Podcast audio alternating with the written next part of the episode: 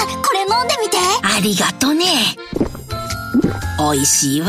これはきな粉を入れた牛乳かね。正解。そしてごまパウダーの香ばしさ、黒糖と麦芽糖の優しい甘さ、もしやとろけるきな粉を入れたのかね。おばあちゃんすごい。老若男女に人気、新生とろけるきな粉。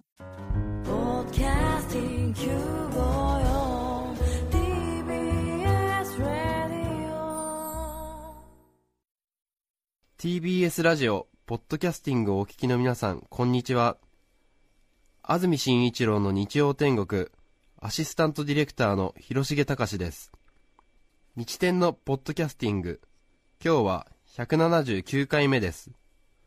日曜朝10時からの本放送と合わせてぜひお楽しみください。それでは1月16日放送分、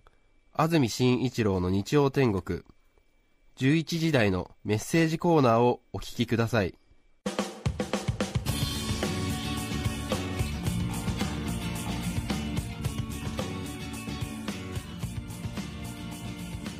さて、今日は私の勝手な思い込みということです。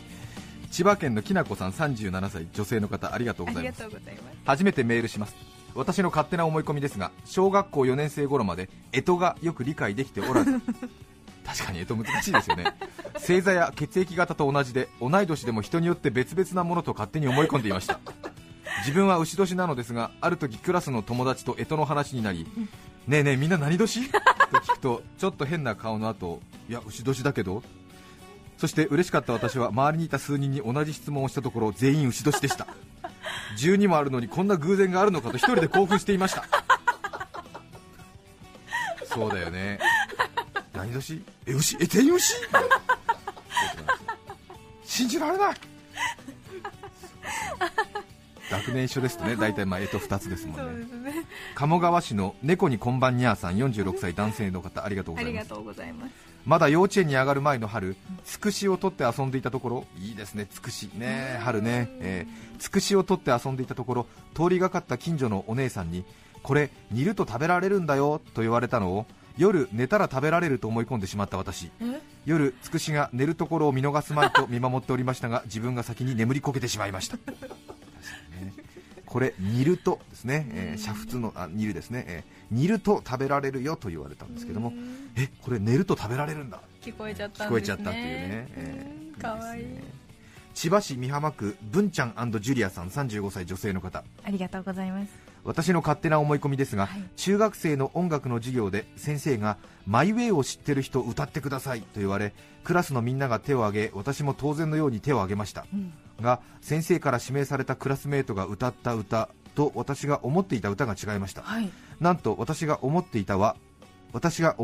歌はランナウェイ、そうシャネルズのランナウェイ歌い出しが全然違う。あの時指名されずによかった。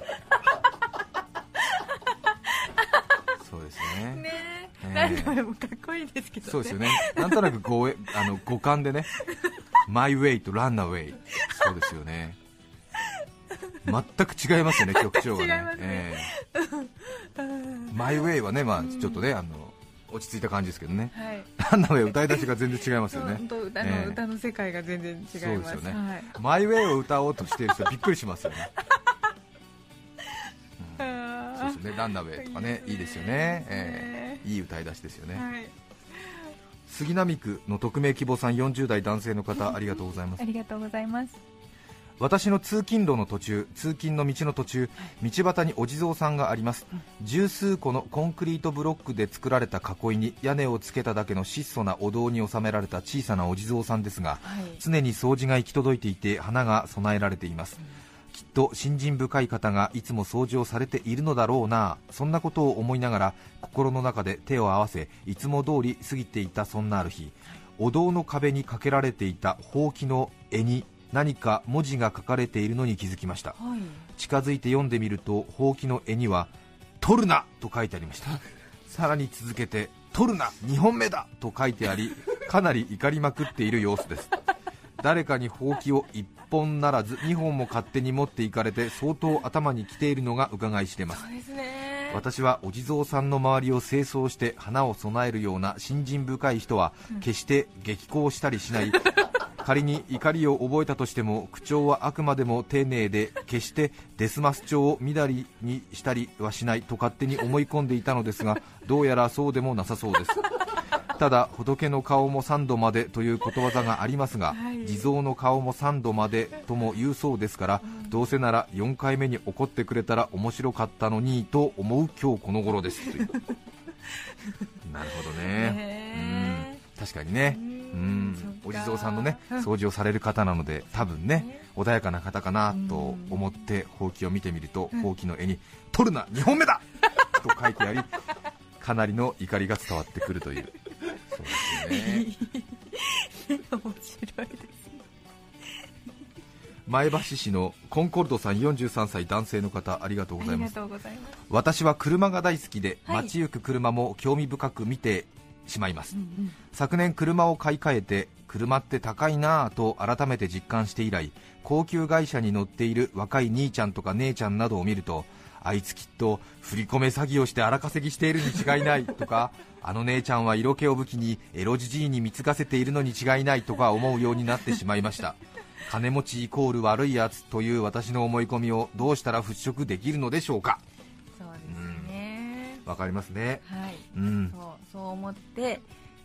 気を休めるんですよね。そうなんですよね、はい、私も都内で立派な一軒家で塀を回してるような豪邸を見ると、はい、こんなことはあれで悪いことしないと建てられないよって必ず悪態つきますよね。こんな家はね、真面目に働いても建てられない。搾取したんだね。ちょっとねグレーゾーンの商売してるから建てられるんだよなんていうことを必ず言いますけどね。勝手な決めつけですよね、はい。一曲お聴きいただきます。栃木県小山市北風小僧さんからのリクエスト、中山美穂さん&ワンズ、世界中の誰よりきっとお聴きください。どうぞ。1月16日放送分、安住紳一郎の日曜天国、メッセージコーナーをお聴きいただいています。著作権の問題があり、リクエスト曲は配信することができません。引き続きメッセージコーナーをお楽しみください。栃木県小山市北風小僧さんからのリクエスト、中山美穂&ワンズ、世界中の誰よりきっとお聞きいただきました。さて今日は私の勝手な思い込みということですが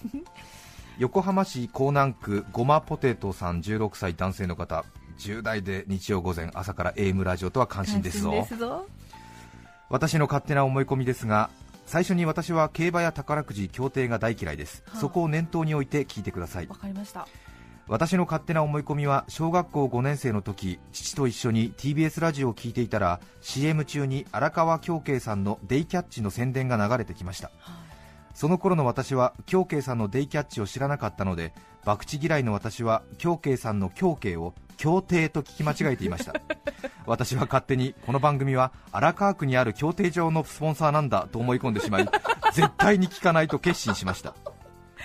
数ヶ月後、また父と一緒に TBS ラジオを聞いていた時にデイキャッチが流れました、はい、父にデイキャッチって競艇場がやってる番組だから聞きたくないなと言うと、父が大笑いしながら全貌を教えてくれました、はい、荒川京慶さん、私の勝手な思い込みごめんなさいという、なるほどね。そうですよね、ラジオってね、漢字とかがね、文字がパッと伝わらないのでね、聞き間違いは多いんですけれども、荒川競艇ね、そうですね、荒川競艇のデイキャッチね、はい、荒川競艇のデイキャッチ、聞こえなくはないですよね。戸田ボート今週の出来事みたいな感じですよね。そうですよね、はい、船橋競馬場がお送りするみたいなことですよね、うんうんうん、船橋競馬場今日の出来事、荒川競艇デイキャッチみたいなそうですよね、そういうことですよね、はい、うん、確かにこれ悪口じゃないですよ。京慶さんのちょっと高めの張りのある声ってちょっと競艇場似合いますよね、なんかね確かに競艇場からなんか通りますね、うん、放送してると聞けなくもないみたいな、そうですよね、荒川競艇ですみたいなね、荒川競艇ですみたいな、これはだから悪く言ってるんじゃないよ。分かってます、分かってます今目がすごく生き生きしてました、ね、目が大きく開いて、それは京慶さんへの尊敬の感情で目が大きくなっただけだから、ね、そうですよね、嬉しくなった、ね、荒川競艇ですっていうことですね、はい、別にモノマネでも何でもないですよ、はい、オランダの無脂肪牛乳さん、オランダからですか、ありがとうございます、男性の方、私は歌手のマドンナという人物は歌舞伎の世界のように世襲制で、現在私たちがテレビで見ているのは5代目マドンナか何かだと思っておりましたマドンナは1人しかいないと知った時は大変な衝撃でした彼女のアイコンなような名前と、そして80年代から変わらずキープしている美貌がそう思い込ませたのかもしれません。わかりますね。わかりますね、うん、確かにマドンナってね、ちょっとね、うんうん、そうですよね、はい、そっか、水谷彩子みたいな、うん、そうですね2代目コロンビアローズみたいな、5代目マドンナみたいなねそうですよね、マドンナは1人しかいないそうですよね。八王子市のモスクワットさん、30歳女性の方。面白い。私は高校2年生の時までハネムーンのことをハワイやガムのようにものすごく人気がある海外のリゾート地だと思っていましたいいですね、いいですね。ハネムーンに行ってきましたとか、ハネムーンにこれから行ってきますという新婚さんの言葉を受けてそう思い込んでいました、うん、高校2年の地理の授業中にふとハネムーンはどこにあるのかなと地図帳でハワイ、グアム、サイパンなど常夏の島々の付近をそれぞれ探してみたものの見つからず、観念して後ろの作品で調べてみても当然あるはずもありません。もしかしたら通常の調べ方ではたどり着けない場所かも、実は最近命名された場所なのかもとまた勝手に思い込み、自宅で現代用語の基礎知識で調べてみました。そこに書いてあったのは当然新婚旅行の意味でした。自分の今までの思い込みに思わずプププッと笑ってしまいました。素直に国語辞典で調べればすぐ分かったものなんですよね。ありそう、ハネムーン諸島とか。そうですよね、はい、ねえ、ビキニ諸島とかねありますからね、ビキニ環礁とかありますからね、ハネムーンね、そうですよね。こういうねカタカナ言葉は聞き間違い思い違いが多いですよね、かつて清水美智子さんが、はい、ブルペンという外国人投手がいると思ってずっとラジオの野球中継を聞いていたというね、ブルペンの様子はどうでしょうか、ブルペンの準備はもうできているようですね、そろそろピッチャー交代の時期かもしれません、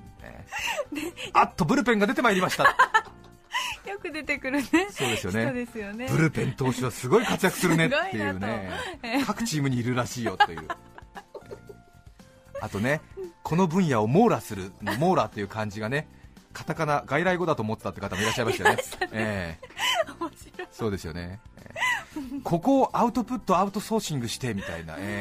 カテゴライズして網羅するんだよみたいな横文字だと思ってたっていうねすごいですよね。面白いな、すごいですよね武勇伝、はい、それから、オブラートに包むというのを完全に故事成語だと思ってた人もいましたよねオブラートに包んだようなっていうね、完全にこれは何かの例え話でみたいな、なんか中国から来たのかなみたいな、カエサルの決断みたいな、サイは投げられた的なオブラートに包んだ表現と言って薬局に行ってオブラートを見つけてびっくりっていうこれかっていう、オーラという名前のクリームが売られていたぐらいの衝撃があったというこれに包むのかっていう伊達真紀さんからいただきました。ありがとうございます。この方もそうですね、小泉純一郎氏が総理大臣だった頃、確か私は中学生でした、当時ニュースではポスト小泉という言葉がよく取り上げられていました私はポスト小泉というのは郵政民営化を推し進めていた小泉首相のあだ名なのだと思っていましたいいですよね、面白いですよねそっか、キャッチフレーズね、キャッチフレーズ、確かにブルドーザー田中角栄みたいな感じでね、ポスト小泉っていう推し進めますよ民営化。そうです、ぴったりだ。横浜市都筑区 DJ グリーンピースさん、21歳女性の方、いつもありがとうございます。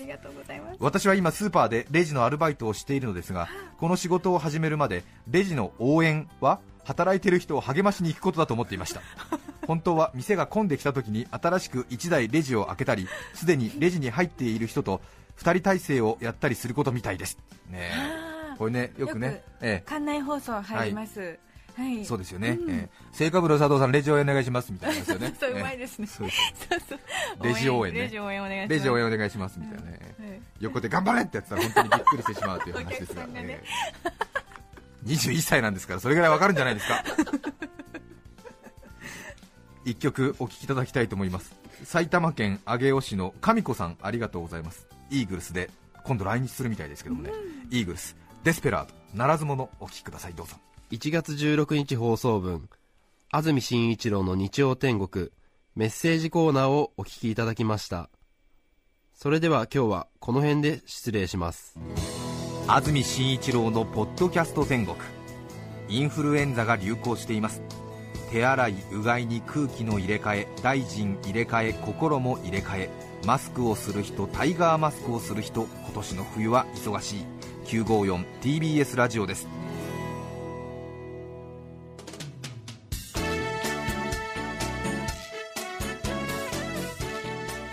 さて、来週1月23日の安住紳一郎の日曜天国、メッセージテーマはウィンタースポーツの思い出。ゲストは競技かるた永世名人西郷直樹さんです。それでは来週も日曜朝10時 TBS ラジオ954でお会いしましょう。さようなら。安住紳一郎のポッドキャスト天国、これはあくまで試供品、皆まで語れぬポッドキャスト。ぜひ本放送を聞きなされ。 TBS ラジオ954。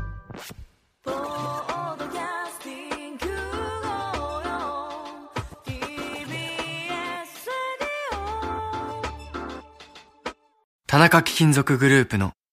貴金属目グループ。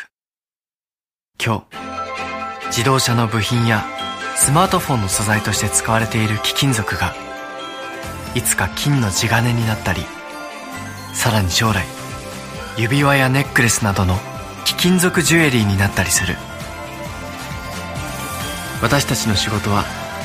貴金属をいろんな形に変えながら、誰かの夢や喜びを